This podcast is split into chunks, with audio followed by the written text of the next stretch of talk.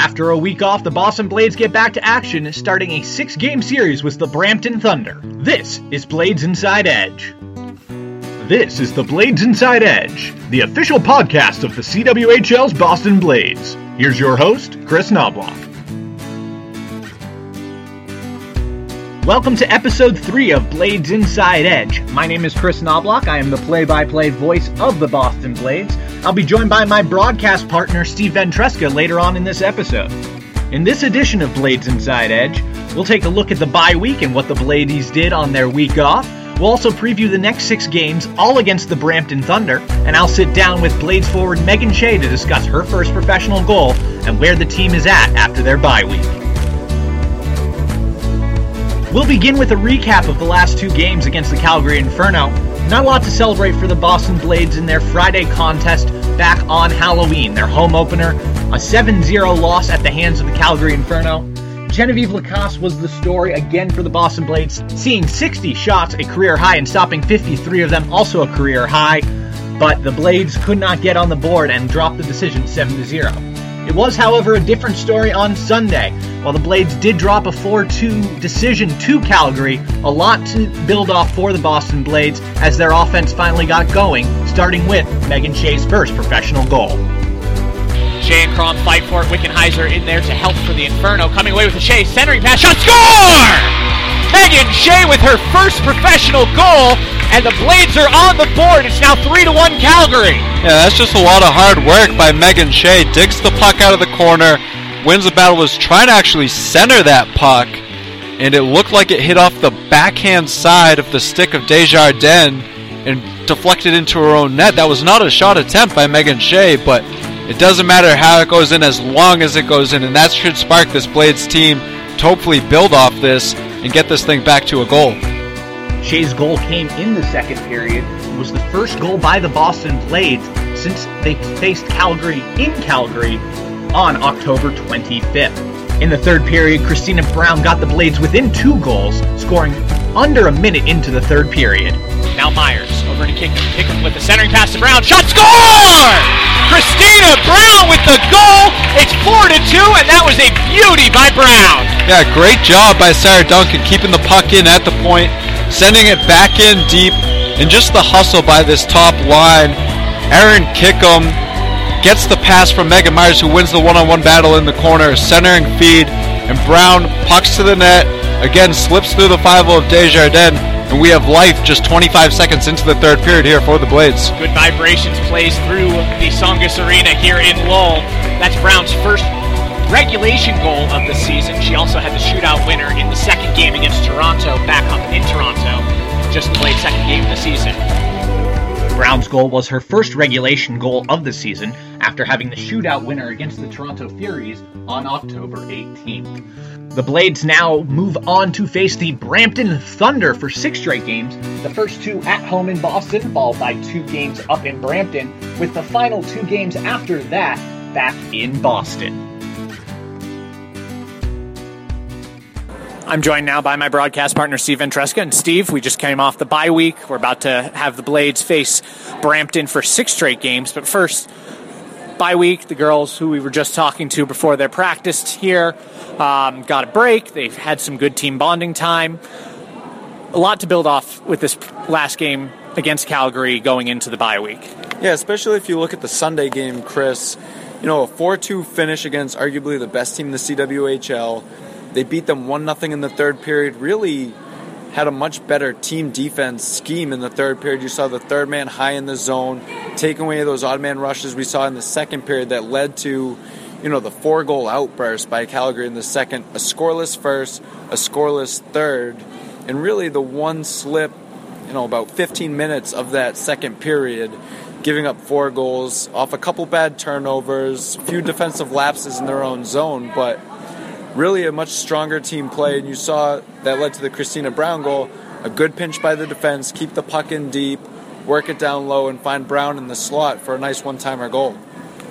We also remarked a lot during that Calgary game about the improvements of the third line, the line of Giannino, Shea, um, Lyons rotated in on that line, as well as Olivia Keefe.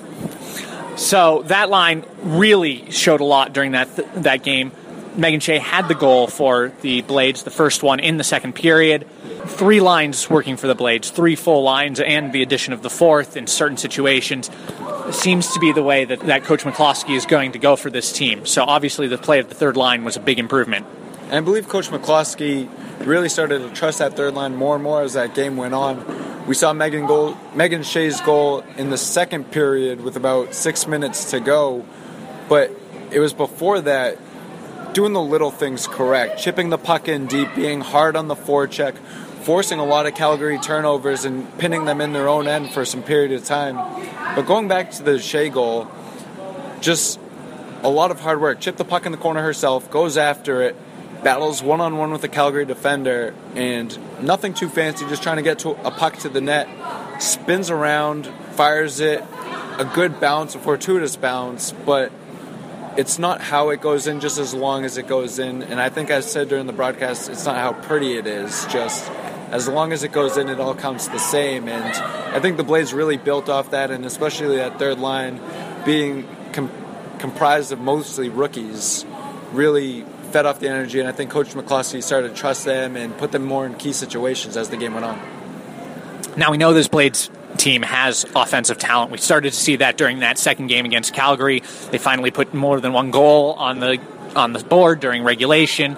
Uh, we saw them create their own chances. A lot of progress from that third line in particular, but from the entire forward corps as well, which of course helps out Genevieve Lacasse, who saw 60 shots in her first game against Calgary, and that was down to, I believe it was down to 50. Not a market improvement, but then again, 10, 10, less shots will help you every time, especially when you're putting points on the board. Now to Brampton.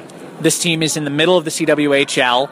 Uh, they're ahead of Toronto and Boston. They're behind the two juggernauts of the league, which are the Canadiens and the Inferno. Six straight games. This is an odd scheduling quirk. Two in Boston, two in Brampton, and two more in Boston. That's the next six games on the Blade schedule. What's it going to be like for these girls to face this team six straight times? You don't see it in college. You don't really see it in the pros. You don't even see it in playoff series unless it goes six or seven games. So, what's it going to be like for the Blades as they get prepared for a month of Brampton? It's the very rare home and home and home back and forth we go between here and Brampton, Ontario. But I think it's I think it's going to be a very good test, Chris, because Brampton isn't, as you said, one of the stronger teams, and with a much improved Blades roster, gaining confidence, you know, you go 0 4 against Calgary, but as the as those two series went on, you could start seeing the Blades gain momentum, start playing better defensively, as we saw in that fourth game, start getting a couple goals past a backup goalie, albeit, but still scored against a very talented defensive corps of the Inferno. And I think that playing six games against the same opponent, albeit not the strongest one in the league, is going to just do wonders for this team They've got a hot goalie in Genevieve Lacasse. They put together an all-star top line there with Brown, Kickham, and Meg Myers, the new look first line that we saw in that fourth game against the Inferno.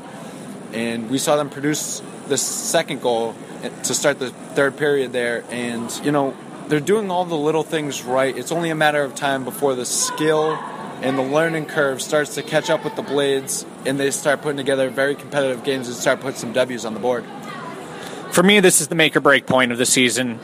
Brampton is not the strongest opponent. Not to say that they're not a good team, but when you look at the rosters of Toronto and you look at the rosters of Montreal, this is the team that the Blades match up the best with, uh, them and Toronto. Now, they don't face Toronto till the end of December, so they have six straight against Brampton where they're going to really need to prove themselves. Still looking for that first regulation win, and they are obviously inching closer, but all of a sudden, this talent gap between what is effectively half the Canadian women's team out in Calgary and Brampton, which does not have nearly that level of talent. This is very important, not only psychologically, but in the standings. This could conceivably, by the end of this series with Brampton, and we're calling it a series just because it is uh, consecutive games, by the end of the series, Boston could be third in the CWHL. That's a playoff spot. So, really, this is a make or break it for me.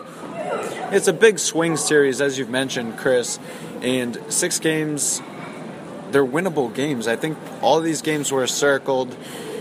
you know, once the final roster sort of took shape before the season, you've got a lot of new faces. You have five returning players, effectively four as players who played significant parts in the Clarkson Cup championship last season.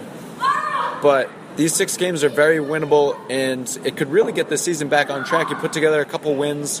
Say they win four out of six. Let's talk hypotheticals here. You win four out of six from Brampton. That puts you right back into the thick of things and you gain that confidence, you gain that experience, you know what winning feels like, you don't want to lose again.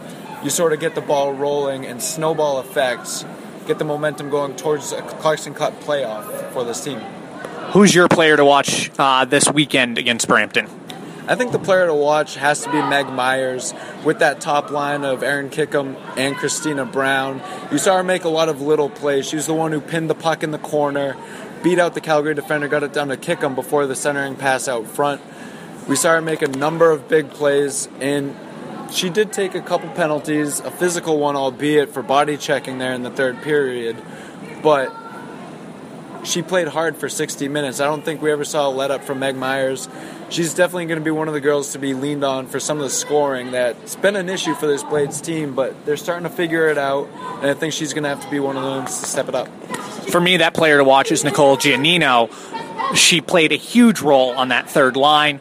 A lot of energy, a lot of defensive play as a forward, which obviously is key with the defensive corps being limited to six players, really five players, and Ellie Tremblay um, when she's not playing forward. For me, uh, Giannino is that player because of the energy, because of the chances she created. She helped uh, break out to create that chance for Megan Shea and really, it's going to be up to her when the stars are not on the ice, when that top line of Kickham, Myers, and Brown aren't on the ice, when the top defensive pairing of, I believe it will be for this game, Watchorn and Duncan aren't on the ice, or Watchorn and uh, Burns.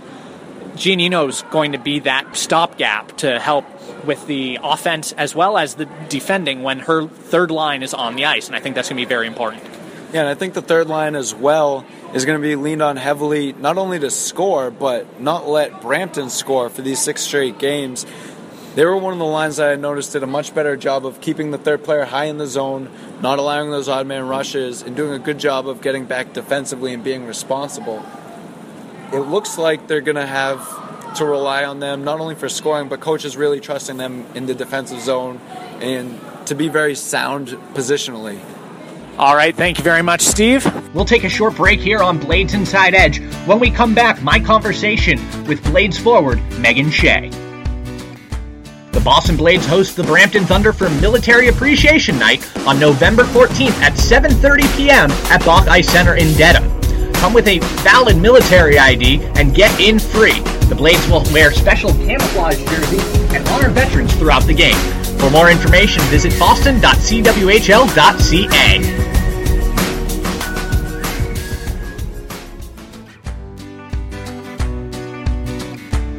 Welcome back to Blades Inside Edge. Megan Shea is a forward for the Boston Blades in her first season for the defending Clarkson Cup champions. I sat down with the former Boston College Eagle to learn more about what she did on her bye week and what it was like scoring her first professional goal. I'm here with Blades forward Megan Shea, and Megan, you just had a week off from game action. Uh, what'd you do? It was nice to just um, have a week off where we could recoup a little bit and regroup and work on a couple things in practice. Um, we're ready to go this week. We have Brampton this weekend, um, so we're excited about that. Excited to get back and play some games. So two good practices this week, and looking looking ahead to this weekend.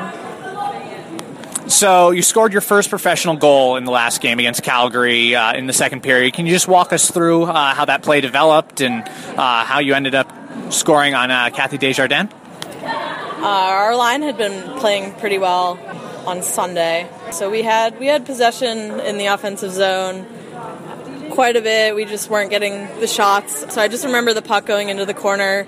I think there were two two Inferno players in there with me, and I think one of them might have fallen down. And I saw, I think it was Olivia in front of the net. I don't even the the puck wasn't really going to her, but I thought I would just throw it in the general vicinity of the net, and I just happened to get lucky that it hit off the goalie stick and went in. So we saw the offense start to come together. Um, obviously, you had the goal. Christina Brown had a goal in that second game versus Calgary last weekend. What can you take from that game to build off of as you start a six game series with Brampton uh, starting this weekend? Yeah, it was great to get a couple goals on the board. Um, we've struggled a little bit offensively, but I think especially with Brownie's goal in the third period, we started playing a lot better and we're playing with more confidence. And we know now that we can score some goals, and we're just going to take that confidence into this weekend and hopefully put a few past their goalie. Six straight against Brampton. Now, you're from a Hockey East school, you're used to playing teams back to back, but six straight is very unusual for any schedule. What's your mindset starting off this weekend where you're going to play two at home against Brampton, then two up in their rink, and then another two back at home in the month of December? Yeah, that's certainly interesting. I've never actually had that happen before. Seen a team six times in a row. I don't. I don't even know if I've seen a team six times in a season. But we want to jump out early, have a good first period, and just try to keep things simple. Get the puck in deep, get some shots on net, just play smart, simple hockey. And I mean, you know, it'll be good if we can get the first first win against them and carry the momentum five more times. So we're going to do some rapid fire questions. Are you ready? Yeah, let's do it. Okay, so the first question came from Twitter. It was uh, Lauren Rose, and she asked, "What is your ideal golf foursome?" So you and three other people. Who would you pick? I'm going to go with uh, the first two are easy. I'm going to go with my two favorite athletes, Chris Drury and Derek Jeter. The third person, if anyone from Andover happens to be listening and can make this happen, that would be greatly appreciated. But um, George W. Bush. Next question What's your favorite fall beverage? I'm a huge fan of apple cider, especially hot apple cider with some of those uh, apple cider donuts. Favorite pregame meal? I don't like to go too heavy before a game, so maybe a, a yogurt and and some an apple, something like that. Now, the exact opposite of that. What's your favorite comfort food? I love macaroni and cheese. Any particular type, any toppings, or just plain old mac and cheese?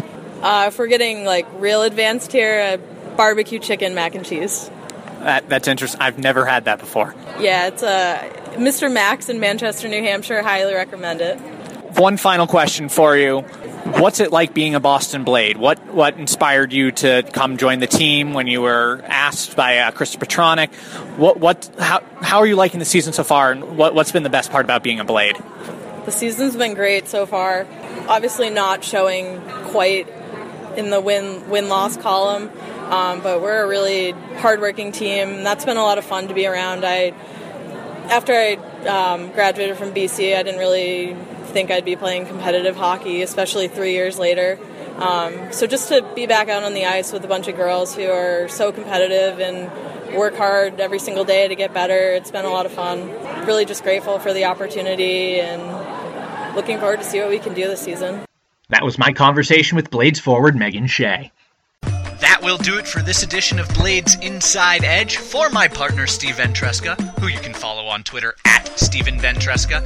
My name is Chris Knoblock. Follow me on Twitter at CKnobloch17. Make sure to follow the Boston Blades on social media at Boston CWHL for Twitter, Instagram, and Snapchat. And like us on Facebook, facebook.com slash Boston CWHL. Once again, my name is Chris Knoblock. Thank you so much for listening to Blades Inside Edge.